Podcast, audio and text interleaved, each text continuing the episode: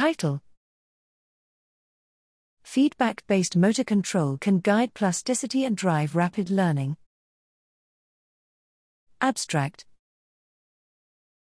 Animals use afferent feedback to rapidly correct ongoing movements in the presence of a perturbation.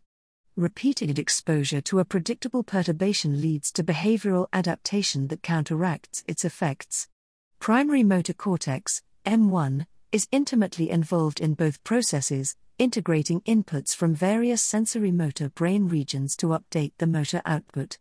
Here, we investigate whether feedback based motor control and motor adaptation may share a common implementation in M1 circuits. We trained a recurrent neural network to control its own output through an error feedback signal, which allowed it to recover rapidly from external perturbations.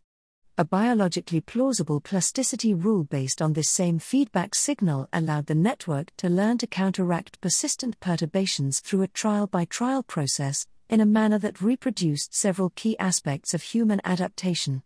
Moreover, the resultant network activity changes were also present in neural population recordings from monkey primary motor cortex.